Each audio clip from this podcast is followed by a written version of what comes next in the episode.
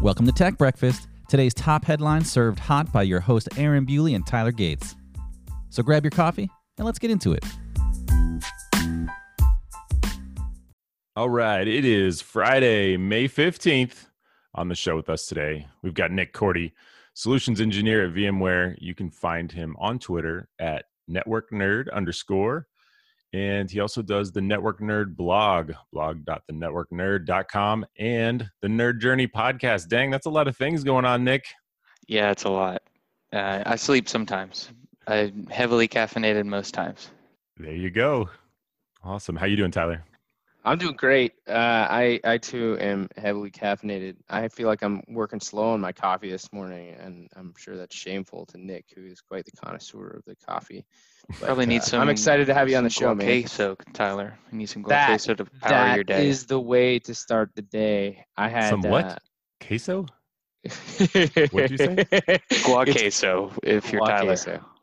Okay. Which where you take the guacamole and the queso and you mix them oh. together for so you the guys know joy that is guac queso. Yeah, we yeah. go way back. I saw Tyler do this once, and I've never let it let it slide. He makes guacamole and queso at a Mexican place, and I just said, "What are you doing?" it's it's a culinary delight. It look pretty look pretty gross, I bet. Nick doesn't know what he's missing out on. Yeah. Oh yeah, it looks it looks awful. It's like you know, Ghostbusters don't cross the streams. So. All right, uh, what news are y'all looking at? And I saw a lot of stuff. Um, Nick, you want to kick us off with something you found, or you want to? How about the Grand Theft Auto free download that crashed the Epic Game Store? Yeah. Within uh, minutes of making the game free online, the swell of demand caused the site to go slow and send error messages. That's they, that's just great. They Did had platform stability issues. I guess not. It's like when Disney they... Plus launched and it didn't work for like the first week because they were like, want... eh, not that many people like Disney. yeah, yeah, I'm sure that's what they were thinking. I I think it'd be interesting if they came out ahead of it and they were like, "Yeah, we did the analysis. You're going to break the internet, um, but we're not going to build the system out to handle that spike because it's going to happen once and it's going to last like four hours. So break ahoy, and then it'll get back to normal." Or or if it's just totally, well, I don't know what's going to happen. Could be 10 users, could be 10 million. Let's find out. Jeez. It's such a successful franchise. I don't understand why they wouldn't expect that. Maybe they need no. to roll it out slower, you there know, you by you know geographic regions or something no, like that. Or that implies so it's only on. What's going to happen? So, but it's not free on Steam. It's only free where? It said Epic Games Epic Games. Okay. Yeah. It says it. I, the offer runs through May twenty first. Yeah. So it's still there. Mm, there you go. Go break it again. Yeah, because it, yeah. it was just announced yesterday, and I was you know seeing all kinds of memes about people that had just paid 60 bucks for it and then they released it for free oh, no. like an hour later it was kind of fun uh, did i feel like i i had a recent conversation about the epic game store and i can't remember if it was actually on the podcast with russ or if it was off podcast but um epic has been making uh, quite a few pushes to sort of um, detach themselves from Steam, and and because they've got some really powerful franchises, they're actually seeing some success. Maybe it was with Russ. He was talking about stuff like Fortnite and um, and how their kind of storefront. Yeah, it was definitely Russ. Basically, yeah. Our esports um, field correspondent. It was Russ. That's right. That's. I feel like he should be here today. He's not here. So it still shows as twenty nine ninety nine on Steam. So I I don't know. I guess you get it free on some platforms, but maybe that was smart. Maybe some of the rollout went out um, well, this is part of the Epic Games mystery game. Every week they make one available without charge on their store. Mm, so okay. I guess maybe people just got lucky, and you know maybe the bandwidth wasn't as much as they thought.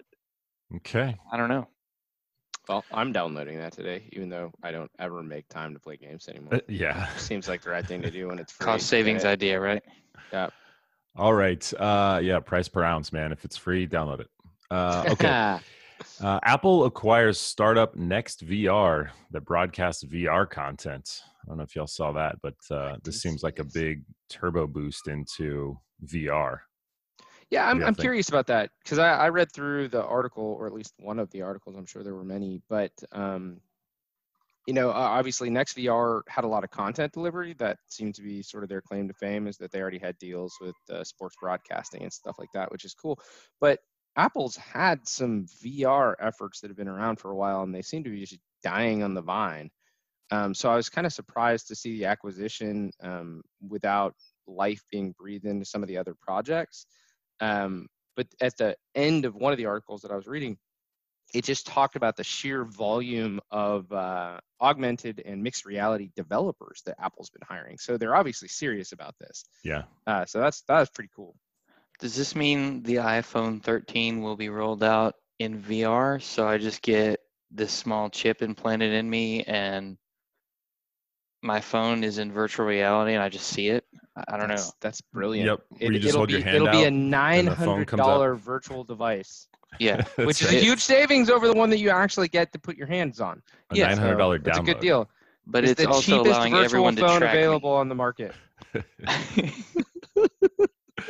Yeah. No, I, I mean, and, and and they're also working on um, wow, some AR glasses as well. Yeah. It, talked about, which will be interesting to see. I think we have to go through several iterations of this. Um, we're just kind of at the start of all this. Um, I think so too. I, But I think cool. everybody knows that wearables and the next generation of wearables, which are going to be, I'm sure, more focused on the augmented and mixed reality space, uh, though that's probably that tipping point where everybody's got to have it, and it's not just a you know a fancy watch or anything like that. It it does a lot more for you, so it brings a lot more value.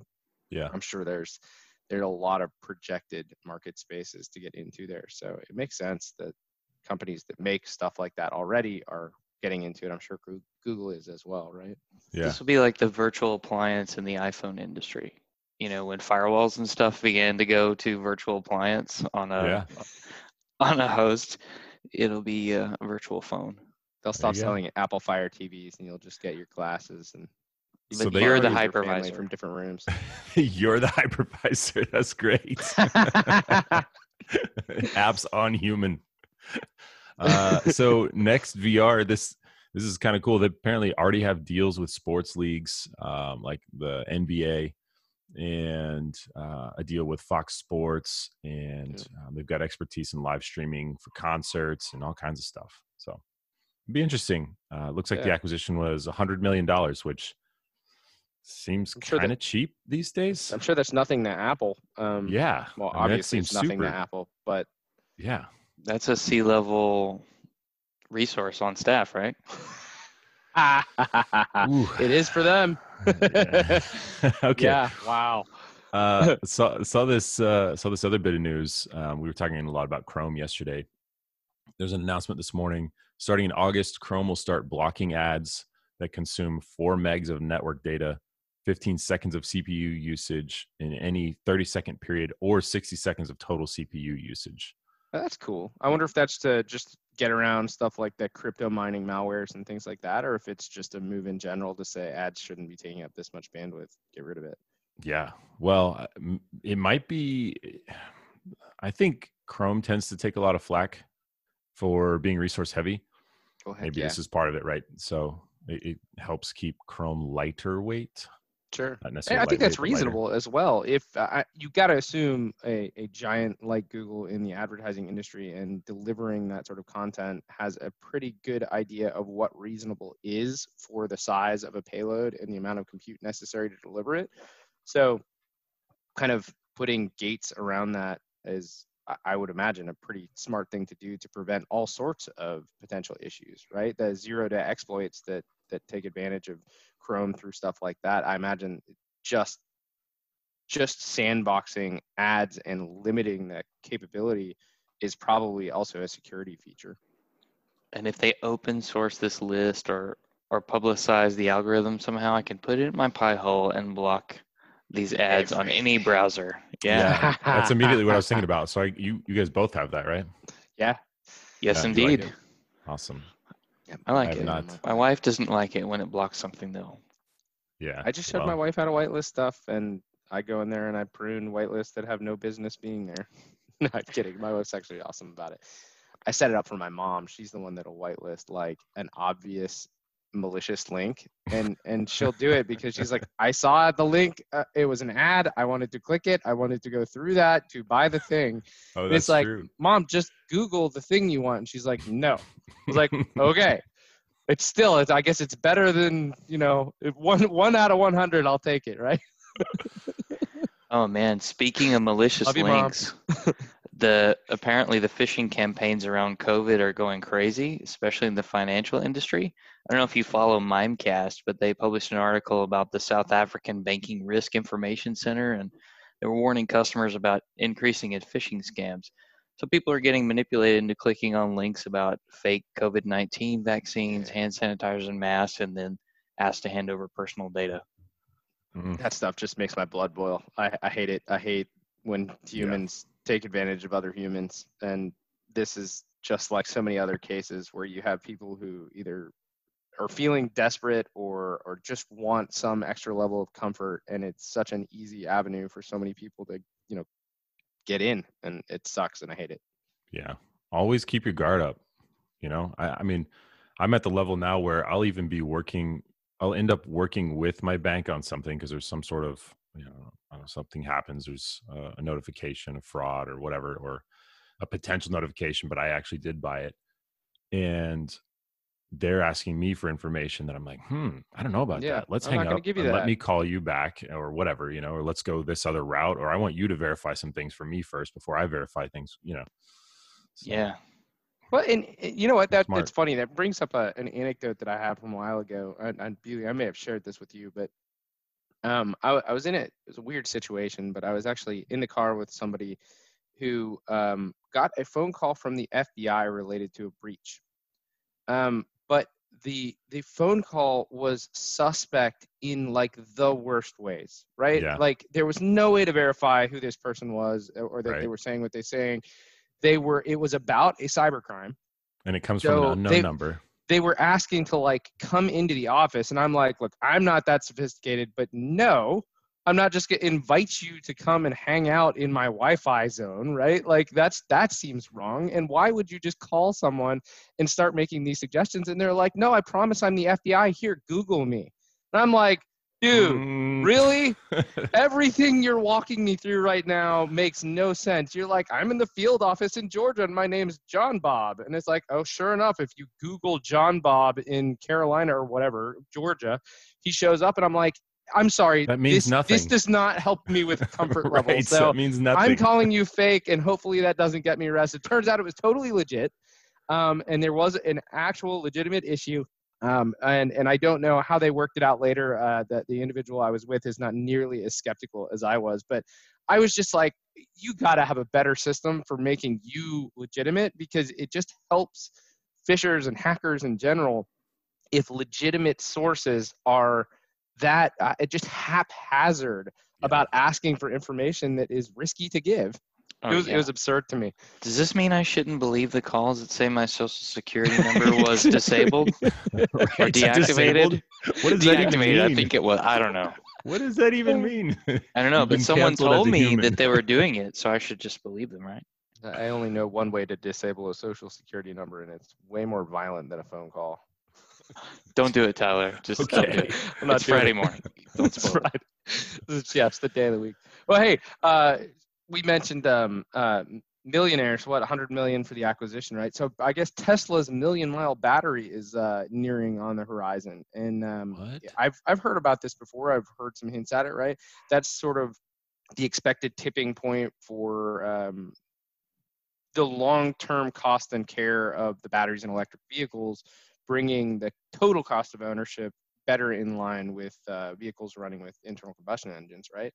Um, so I thought that was pretty cool, and I, I often forget how much effort Tesla, in particular, but lots of companies, uh, kind of on the bleeding edge, are putting into uh, battery research and and production as well, because the article specifically mentioned reducing production costs to again further shrink the divide for total cost of ownership. I, that that's exciting for me because uh, what you know Paul was talking with us about how close it already is with the Model Three, like bring it on. Yeah. Uh, so it makes me wonder, like the current Model Three, what's the what's the distance rating? Uh, I, well, yeah, I don't know if total Is life that how that distance works? rating.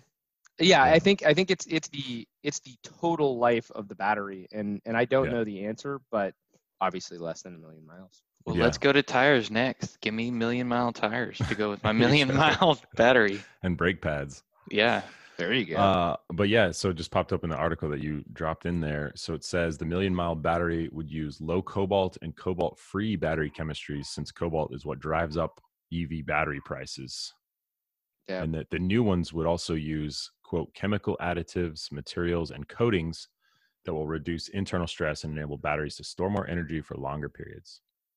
Yeah, that That's from stuff's cool. I, I catch, uh, and I, I haven't seen one lately, or we probably would brought it up, but I will catch um, battery tech news every once in a while in like futurology and stuff like that. And uh, some of the sort of the real bleeding edge of that, where it's you know, scientists and researchers that are publishing stuff, it's phenomenal. Some of the, if we can scale some of the technologies that they've gotten to work on on smaller scales, just think, you know, 100x capacities, more rapid charging, off the chart stuff. Like, Yeah. there, there's so much we can still do in that space. Um, Oh, for sure, for sure. So- Uh, do either of y'all have um, solar power roofs or batteries at all like that in your house? not yet. Not No. yet.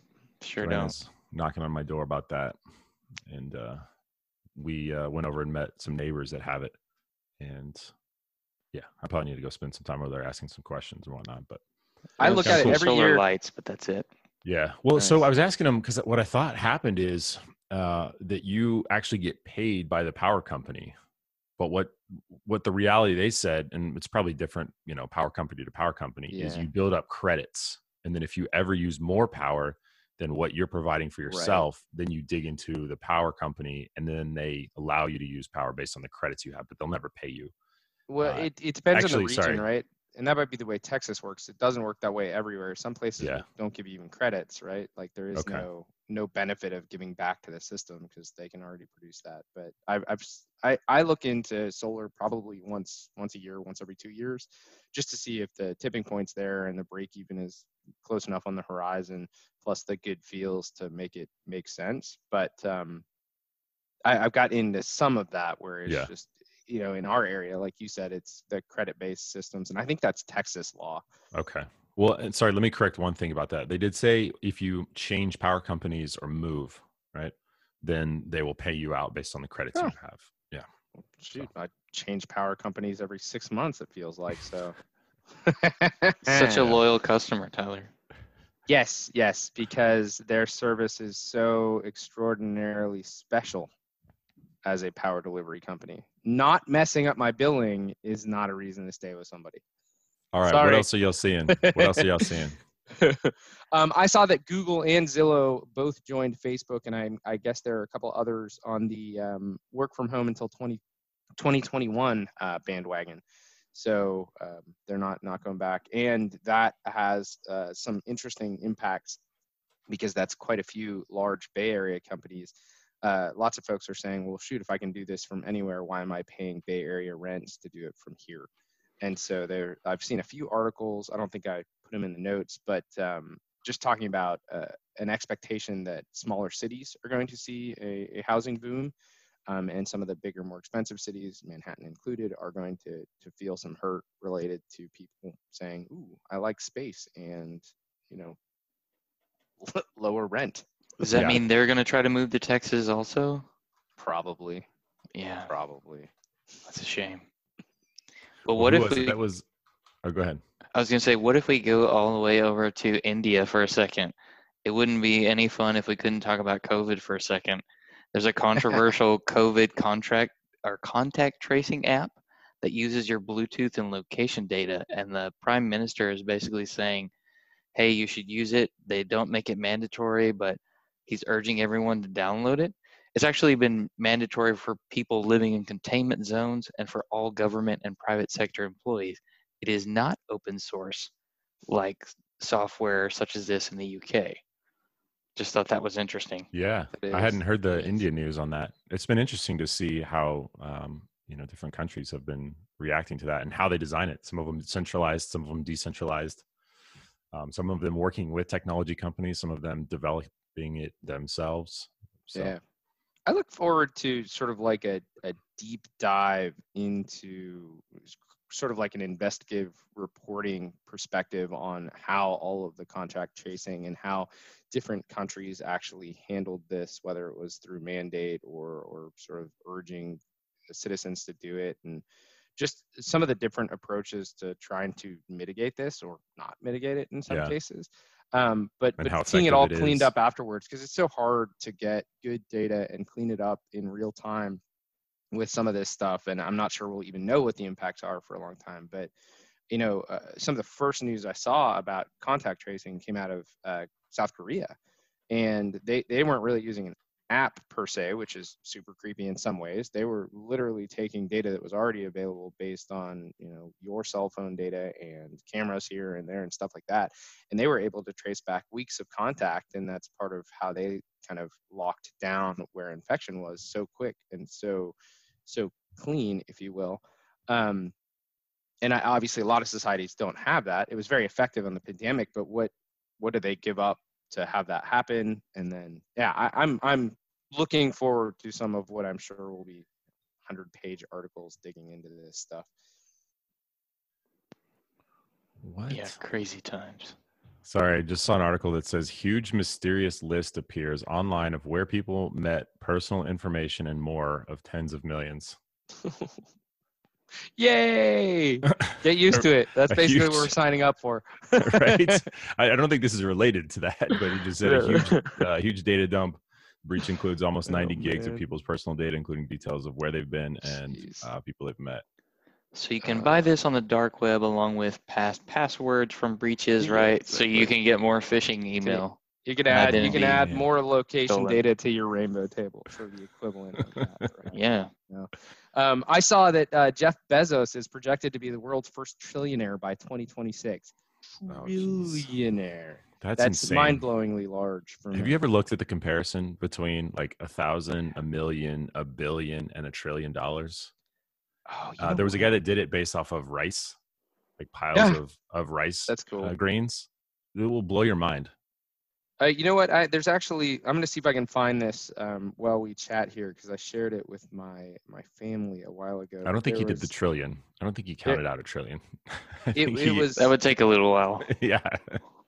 there there it's a side scrolling Maybe even a to billion. scale like pixel by pixel show of kind of like world wealth and all of the things that uh rolling up different costs building up to some of the wealthiest individuals in the world and then all of the wealthiest individuals in the world compare to that stuff. But it's just a side scroller right? So for like 15 minutes you're just dragging across your phone and you're carrying on and it just gives you this hopeless sense of how big a trillion dollars in personal wealth really is. And then uh, you know it, it goes into quite a few other things but um, it was really interesting and i'm going to see if i can find the find the link and shout it out but uh, yeah that that stuff I, I love numbers that you can't really imagine and i think trillion's one of those interesting ones where people are starting to think like yeah i have a feeling about what that means because i hear it in the news a lot but you just don't. Like trillion especially in dollars or, or from a currency perspective is such an enormous sum that you really just can't appreciate it right Yeah. Well, we're running out of time here. Um, there's one little, one last thing I wanted to uh, to cover here. Unless y'all have anything else that we can cover quickly, uh, I think we all have a hard stop here in just a second. But just saw a news also on Reuters. Just saw a news. Did I say that? Just saw news. Yeah, um, sure so the U.S. moves to cut Huawei off from global chip suppliers. Uh, Mm. so Yeah, I saw that too. Friday, yeah, they moved to block shipments of semiconductors to Huawei from global chip makers in an action that could ramp up tensions with China. And then there was a what I'll call, you know, kind of a, a sister article. Um, where was that at? So the U.S. is courting Intel and TSMC to build advanced chip fabs on U.S. soil as well. So Yeah, I had seen that one the other day. That's uh, I I think that's that's just smart in general. I think the economic reliance on chip production and the supply chain in that is something that I think just about every country needs to kind of figure out and make sure that they have a secure supply chain. Um, any disruption to that sort of stuff is massively disruption to or massively disruptive to so many different industries. It's just good practice, you know. Yeah, Yeah. all part of the DR plan. How about that news about Foxconn hitting an all-time profit low? Ouch. Yeah, they're Speaking down eighty nine percent year over year or something. It, It's Wow. it's pretty heavy, Due to but reduced demands from China. well, reduced demands for smartphones Okay. and in the consumer space, but they seem to see an uptick in enterprise computing units now. I didn't really know that they put their boards in a lot of enterprise units, but hey, we'll see how it goes. Makes me Yeah, miss that's- the white box Foxconn boards. All right, Oh, I got one speaking short of, one. Oh, go. Uh, Foxconn's earnings come out today. Ooh, we did, we missed. We, we haven't done uh, financial Fridays. We're gonna have to do that again, maybe next week, and uh, pick up some of the few that we missed. But uh, All right, get your last I- I thing got- in. We got one minute. yeah, I got one more thing. Um, so the U.S. Air Force is sending the X-37B low orbit research vessel up into space for 10 years, um, and most of the research that it's going to be doing is um, uh, classified military research. So there's not a lot known about it. But uh, I thought this was fun. They're they're actually testing a small scale version of what what we talked about. Uh, I think on our May 11th episode, Bewley, the uh, microwave solar power. No way. So so they have a smaller than a pizza box. Um, they call it like a sandwich module, basically, that is a satellite that is designed to harvest energy from the sun and fire it back with with microwaves. Um, so Wait, it's actually satellite is that first, size? Yeah, yeah, it's it's it's What? the first proof of concept of that technology, and so people are really excited about it. So sure enough, they're going to kick it up there. It's tiny. It's not even going to be able to produce enough electricity and pump it back to to light a light bulb, but it will prove out the ability Okay. to solve some of the big problems, which the biggest of which is uh, the disparity in temperatures between the sun-facing surface, which is expected to be around 300 degrees Fahrenheit, and then the non-sun-facing surface, which is expected to be a few degrees away from absolute zero. Whoa. So, That's a and, pie in and the I sky forget, if I ever heard like, it. if, if I remember Ah, there's correctly, the joke. yeah, ha, ha, ha.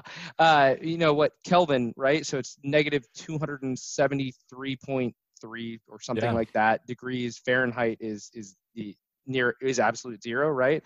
So that's a 500 degree disparity and over a couple of inches. So you That's think about material science, that's a that's a Yeah. huge issue to deal with. But how cool is that? You think they're using SR-71A Blackbird engineers? Okay, we got to shut this down. This was a jam-packed episode. I loved it. Nick, great having you on, man. Anything Thanks else for you having want me, to plug? guys. Uh, no, just hit me up on Twitter at network nerd underscore. Thanks very much. Thanks for joining us, Nick. This was tons of fun. We'd love to have you back one day. And that brings another Tech Breakfast podcast to a close. We hope everyone enjoyed it as much as we did. And as always, if there's any news we missed, general feedback, or if you want to come join us on the show, let us know. Hit us up on Twitter. Join us, follow us. We love you guys. Booyah. All right. Bye, guys. Booyah's a thing See ya. now. I guess. I don't know. Bye.